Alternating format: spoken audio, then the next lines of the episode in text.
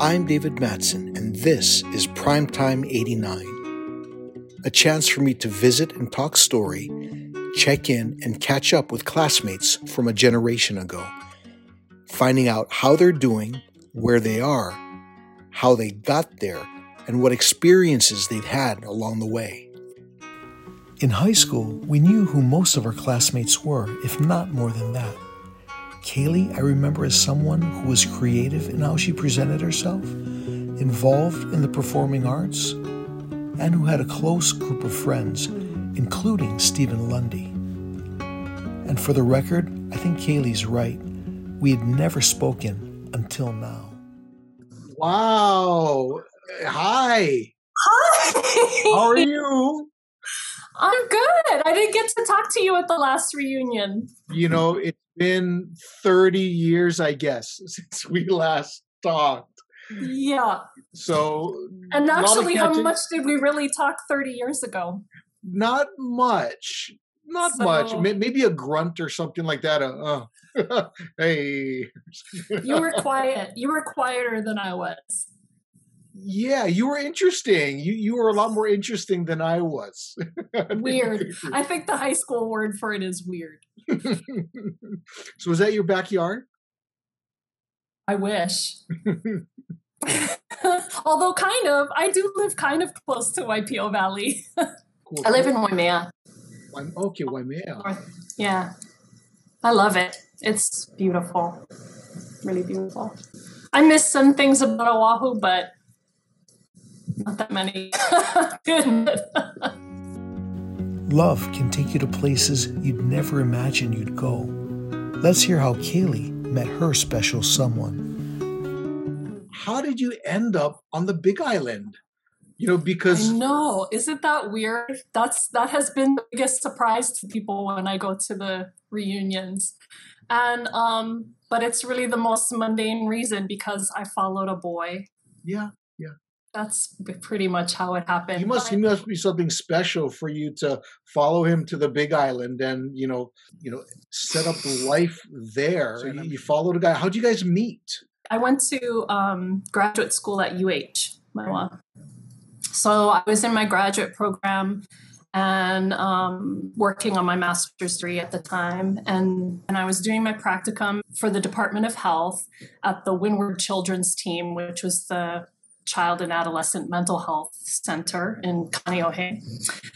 There was an adolescent day treatment program, and he was also working as a therapeutic foster parent. So he had a um 17 year old boy in his home then he was kind of being this single therapeutic parent too so my supervisor at the time and she's like and we're going to have this meeting with the therapeutic foster parent and you know it's just this really great training exercise for you so we get there and the meeting is only me and him and my supervisor I heard nothing. I digested nothing. I had an instant crush on him. I was like beside myself. So then we were kind of leaving at the same time. The building was closing up and everything. So leaving at the same time, started talking in the parking lot.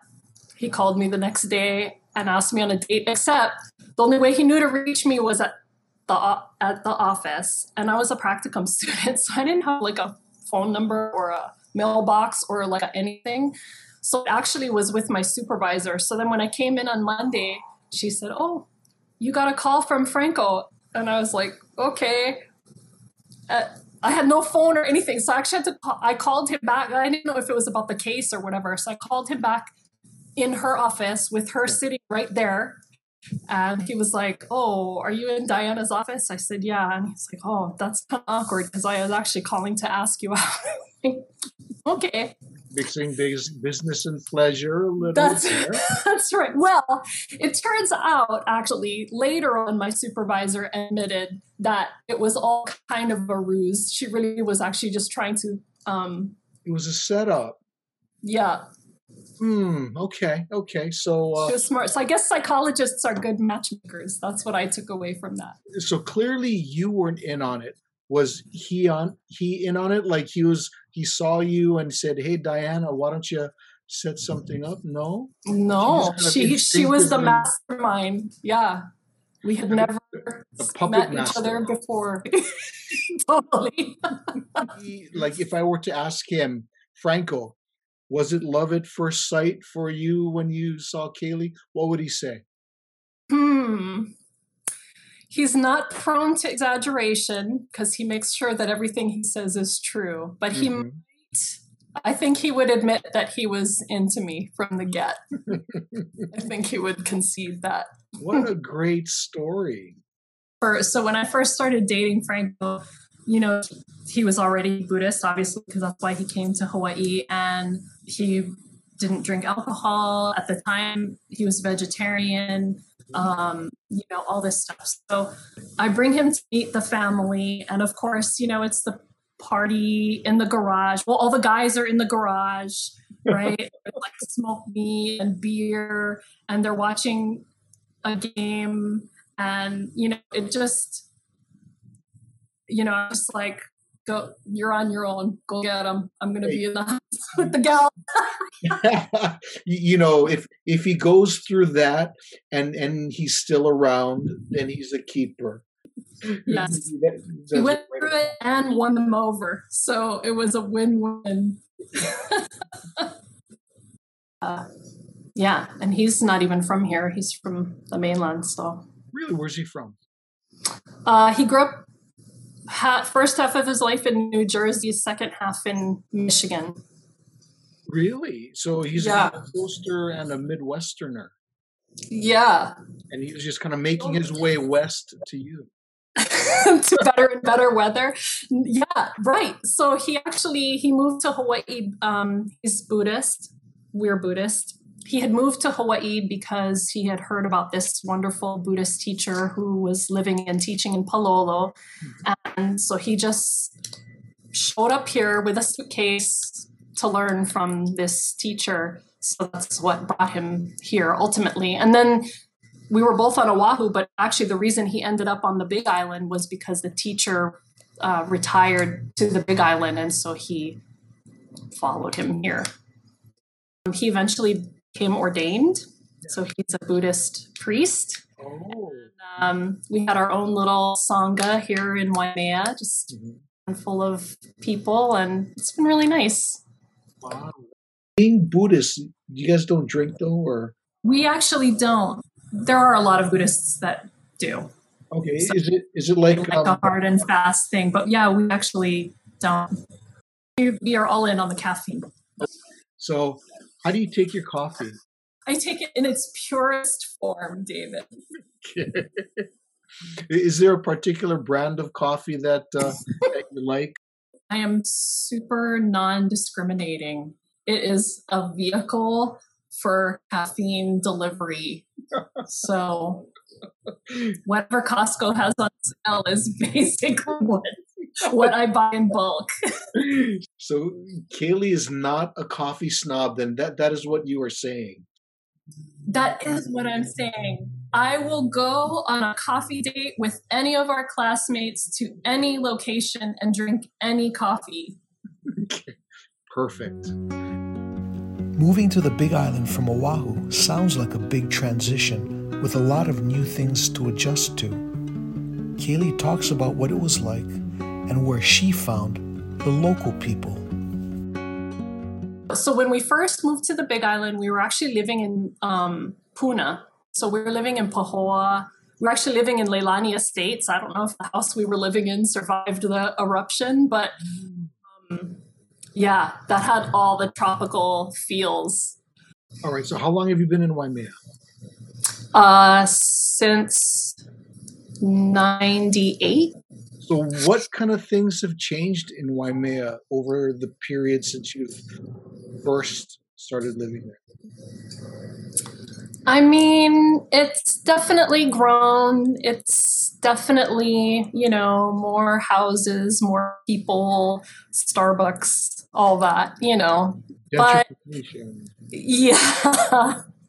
but it doesn't really feel like the essence of it has changed that much. You know, I mean, even though it's grown a lot, it still feels like a small town and it has a kind of sweetness because of that. So I don't know that it's changed tons. It would be interesting to ask somebody that like grew up here, um, how much it's really changed. But I mean, it was kind of funny when we first moved here.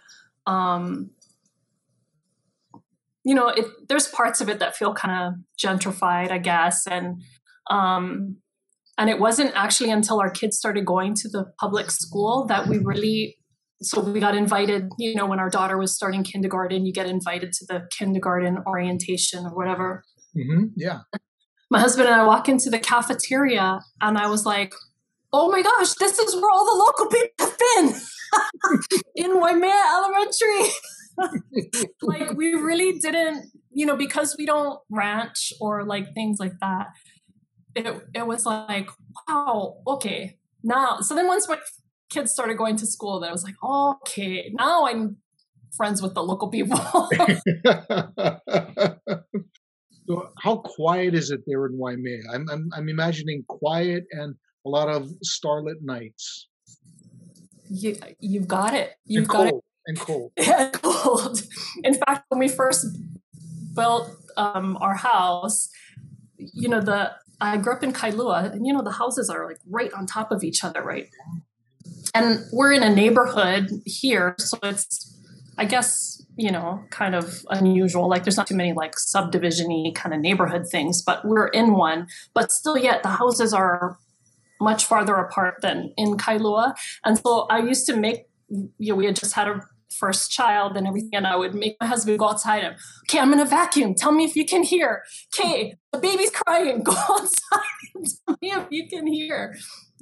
You know, once we kind of knew that we wanted to stay here and have a family and stuff like that, I have an uncle that lived up here in Waimea and I had visited it on and off, you know, as a kid. And it just, in my mind, was like the ultimate place to have a family. I don't know. Kaylee talks about her kids who are also beneficiaries of our alma mater. Tell me about your kids. How many do you have? How old are they? What are their names? Uh, we have two kids. Yeah. So our daughter, Kulia, is 19. She goes to college at Grand Canyon University. So she wants to be a special ed teacher for littles, like preschool special ed. Oh. She's a natural. She's like the toddler whisperer or something. They really like her for some reason. So I think she'll be great. Do you think that she'll um, end up laying roots on the Big Island, or does she have interest, or is there a boy in the mainland? There's a boy, but he's here, so oh, that that increased our chances. Um, no, she's actually always said that she wants to be back. You know, like she wanted to go away for school, but she's always said that she wanted to come home and work here. And uh, so I, you know, we're old enough now to know that life takes you in different directions, uh, predictably. But uh, yeah, I hope she does. I hope she does end up back here. That would be yeah. Also, like you, I also have a 16 year old boy.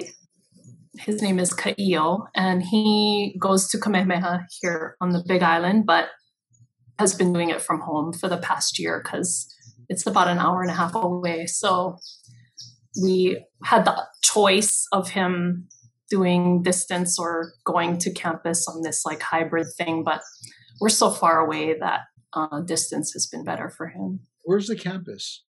It's in Kea'au, so Puna. So it's a trek. Um, he has not missed waking up at 4.30 in the morning. Neither have I. We've been very happy to sleep normal hours and do school from home. That's been great.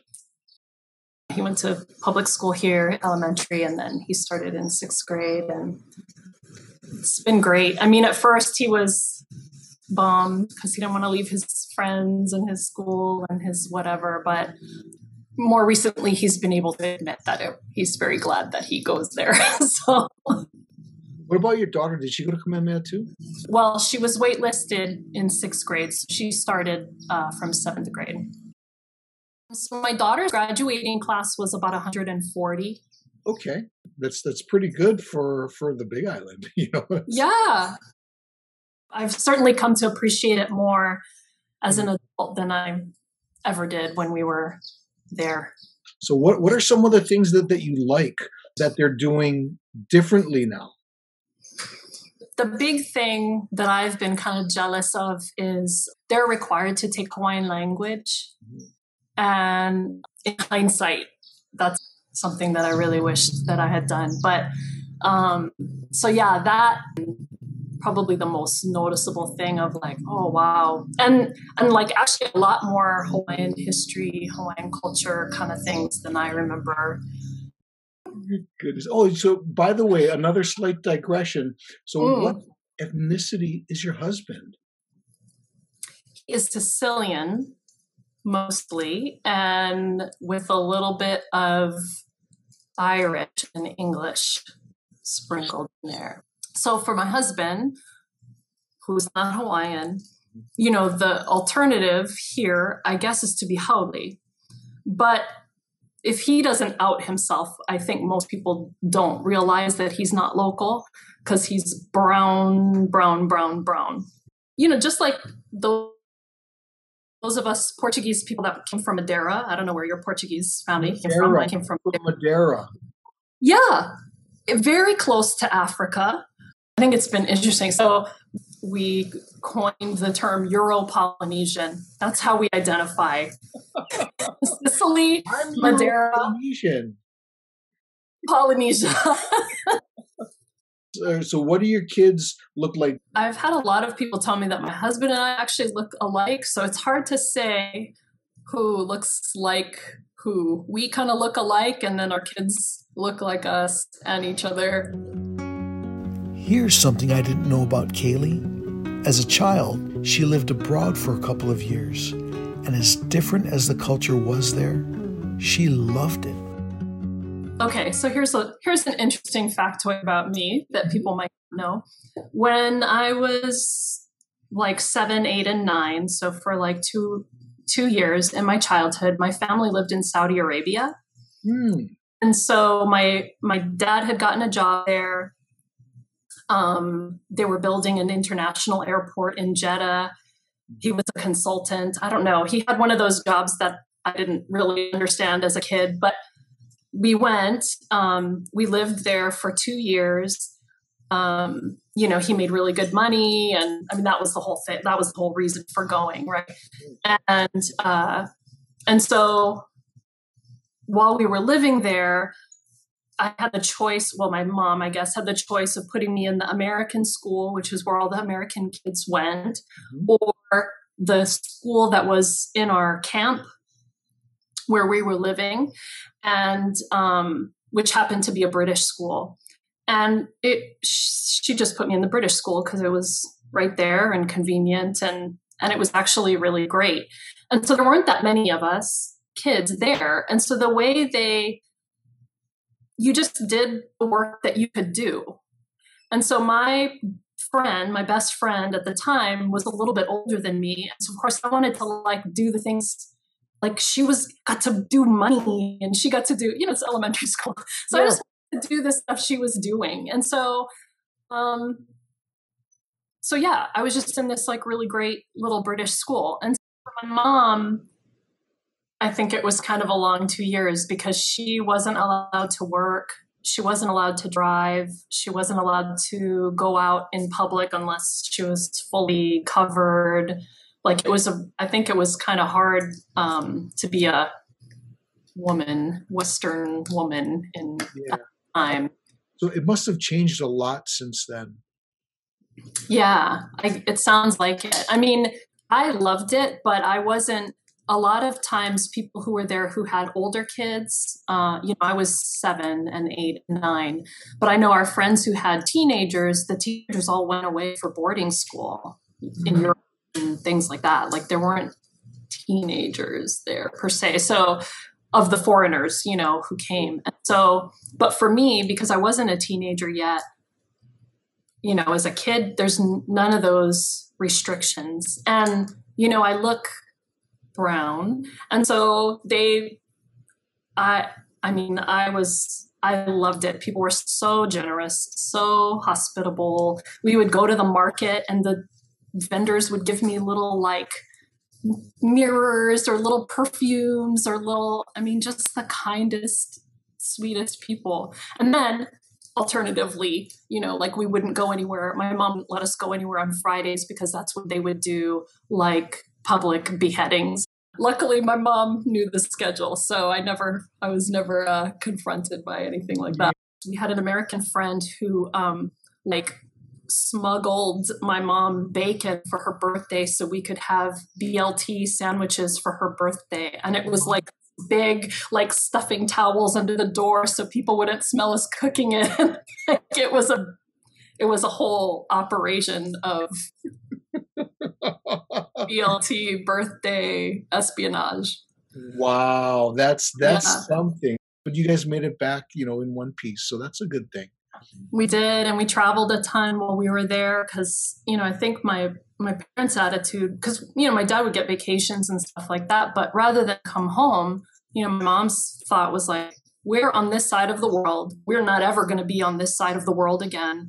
So we should use the vacations to travel and stuff like that. So we traveled quite a bit and um, you know, I'm I'm I would love to travel as an adult. You know, traveling as a kid, you have weird, like I remember animals and bathrooms and like weird things that kids remember. I mean, it was great experience. And but I'm sure traveling the world and being an only child is why I was kind of weird in high school. I'm sure that was the formula. oh, okay. So you were an only child. Yeah. All right. I'll make sure that. Well, in my growing up, yeah, I have halves and I have steps. Hmm. Uh, it was actually my stepdad that had the job in Saudi Arabia, but uh, he and my mom were together from the time I was two. So, for all intents and purposes, that that absolutely counts for that. Yeah, yeah.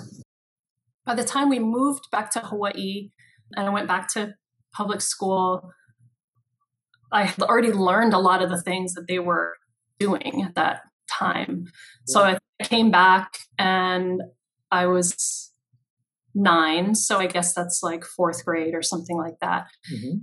So, anyway, long story short, I think they just decided that I would just go to the next grade and then it kind of all evened out.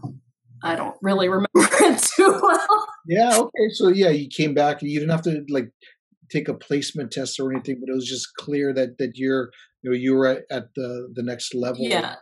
That's yeah, I had just already learned the things. It wasn't like I was some kind of like child prodigy or something. Like I just I had already I had already learned it. And so the only thing that was actually massively screwed up was my spelling because I spelled everything the British way. Oh, extra E's and that's and use and you know the use and color and favorite and yeah, yeah, plain and yeah.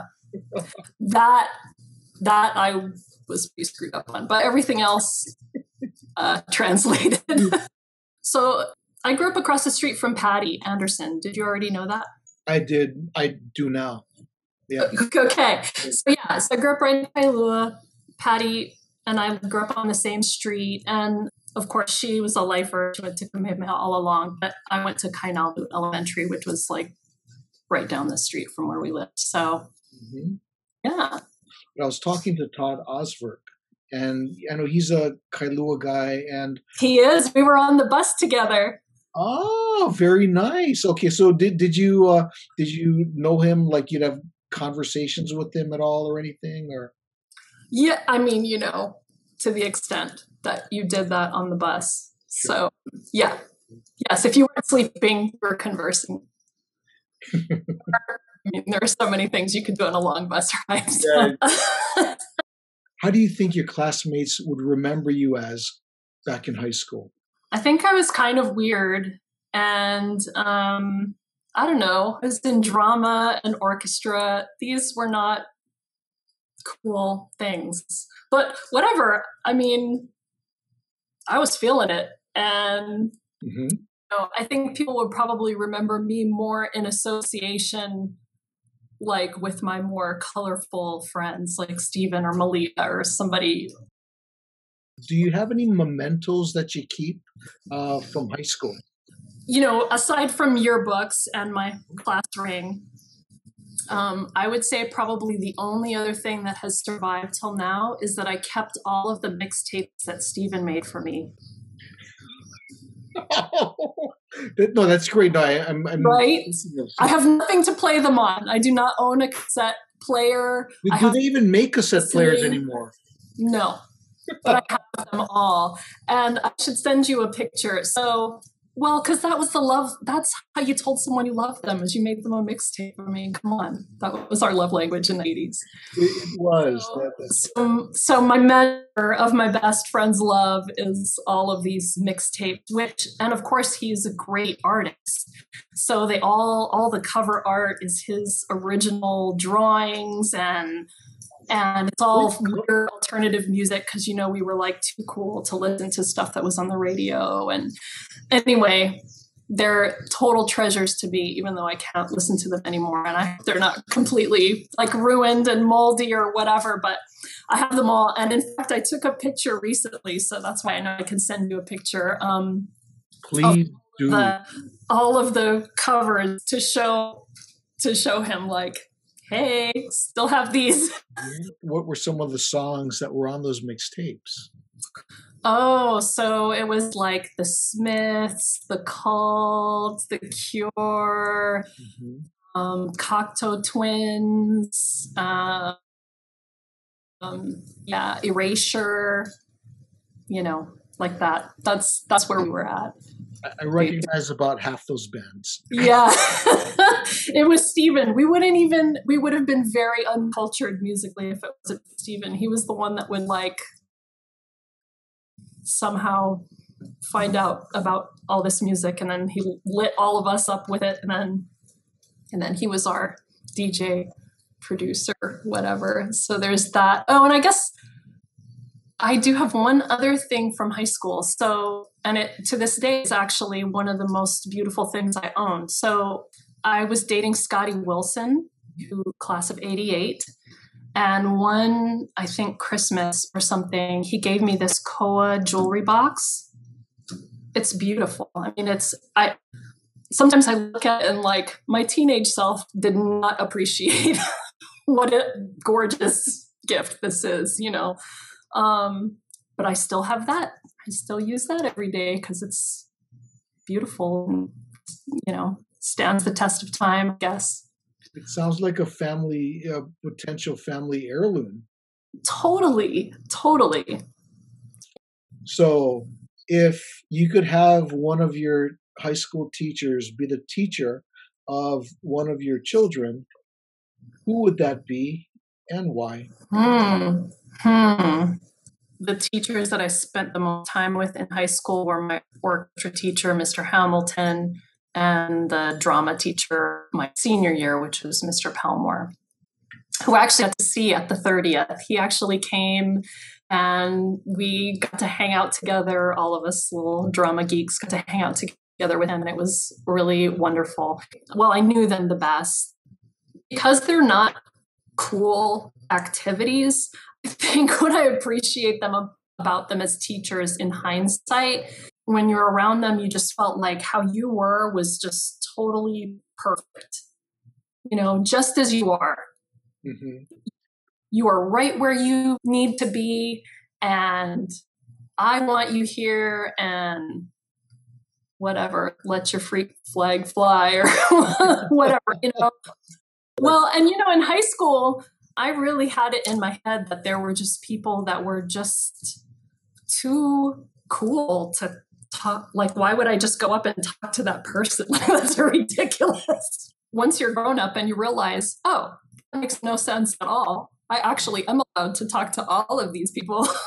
yeah, absolutely, and uh, you know, and they've got a lot of interesting things to say and uh, interesting perspectives and and stories and everything. Totally. Yeah. Totally like I wouldn't say that when I was in high school that I was like super proud of or felt like it was anything particularly special.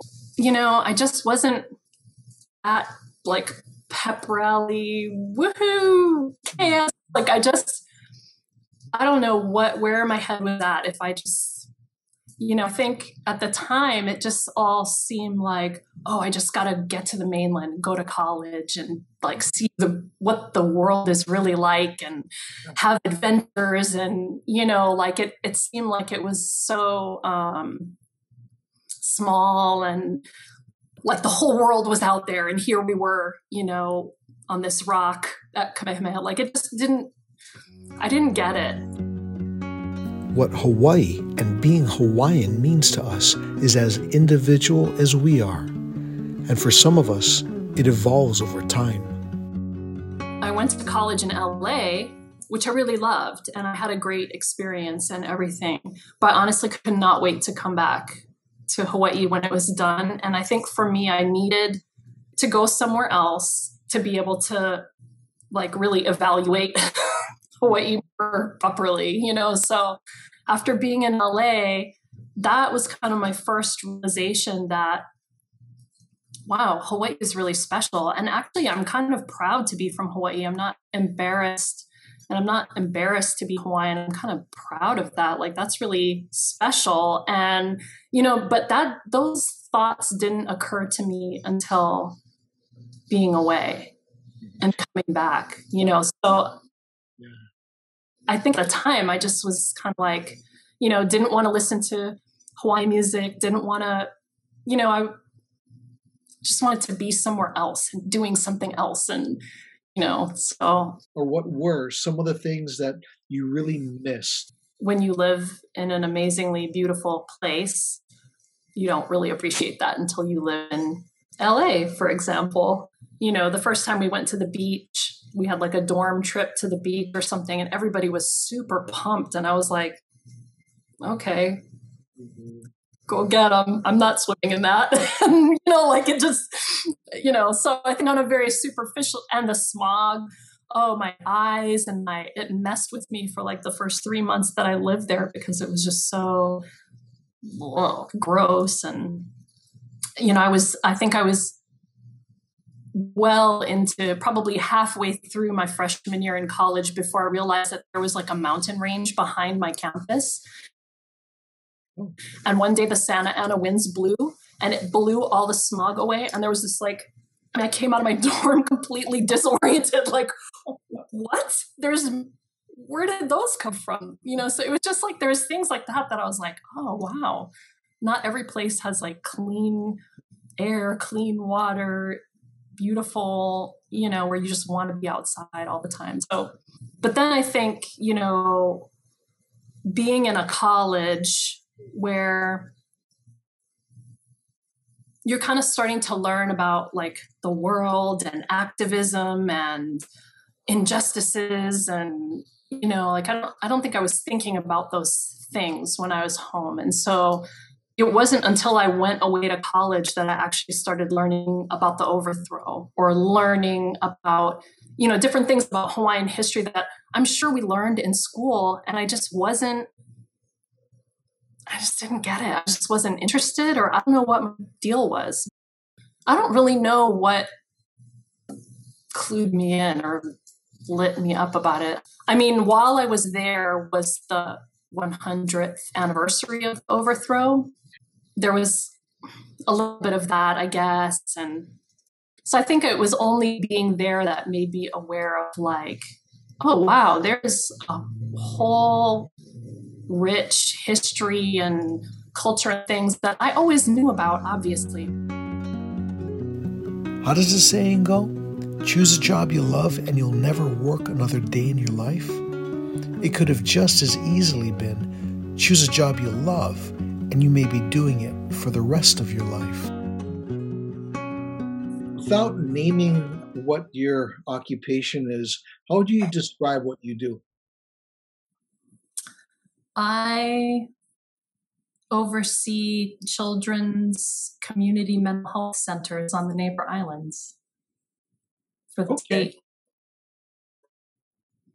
So, you know, it's one of those things where it, it's such a like how I didn't know what my dad did when I was growing up. It's it is one of those jobs where when my, my kids were growing up, they were like, "What do you do?" what? What's your job? You know, dad is easy. Like he's a psychologist. He does therapy with people and he's helping people and stuff like that. And mine is a little more uh, indirect, I guess. But um, yeah, I work for the state. I work for the Department of Health, and Uh, we have children's community mental health centers on all the islands, and so I'm the administrator over those. Um, and, and it's a lot of responsibility and stuff, but it doesn't feel hectic the way working directly with kids and families can feel, you know, like when they're having a crisis or when they need something right away. Do you yeah. miss working with um, directly with the clients? Sometimes. I mean, I think that's where the that's where all the stress is, but there's a lot of reward in that too, you know. So I guess it it evens out. And I really like the people that I work with, and I've got great employees and really good teams and stuff like that. So, I mean, you know, it's basically my first job out of grad school. And then, like, you know, 20 whatever years later, I'm still working, you know, for the same division, the same department. Like, that part kind of blows my mind a little bit. Like, wow, I really didn't think when I took that first job that, you know, this was going to be my career arc or whatever. But how many how many years ago? This year will be 23. Yeah. Wow. So you started a decade before me. Maybe years here. And and you know what I'm gonna say? I'm gonna say you're a year younger than us, but but that's okay because I, I retire one year before you.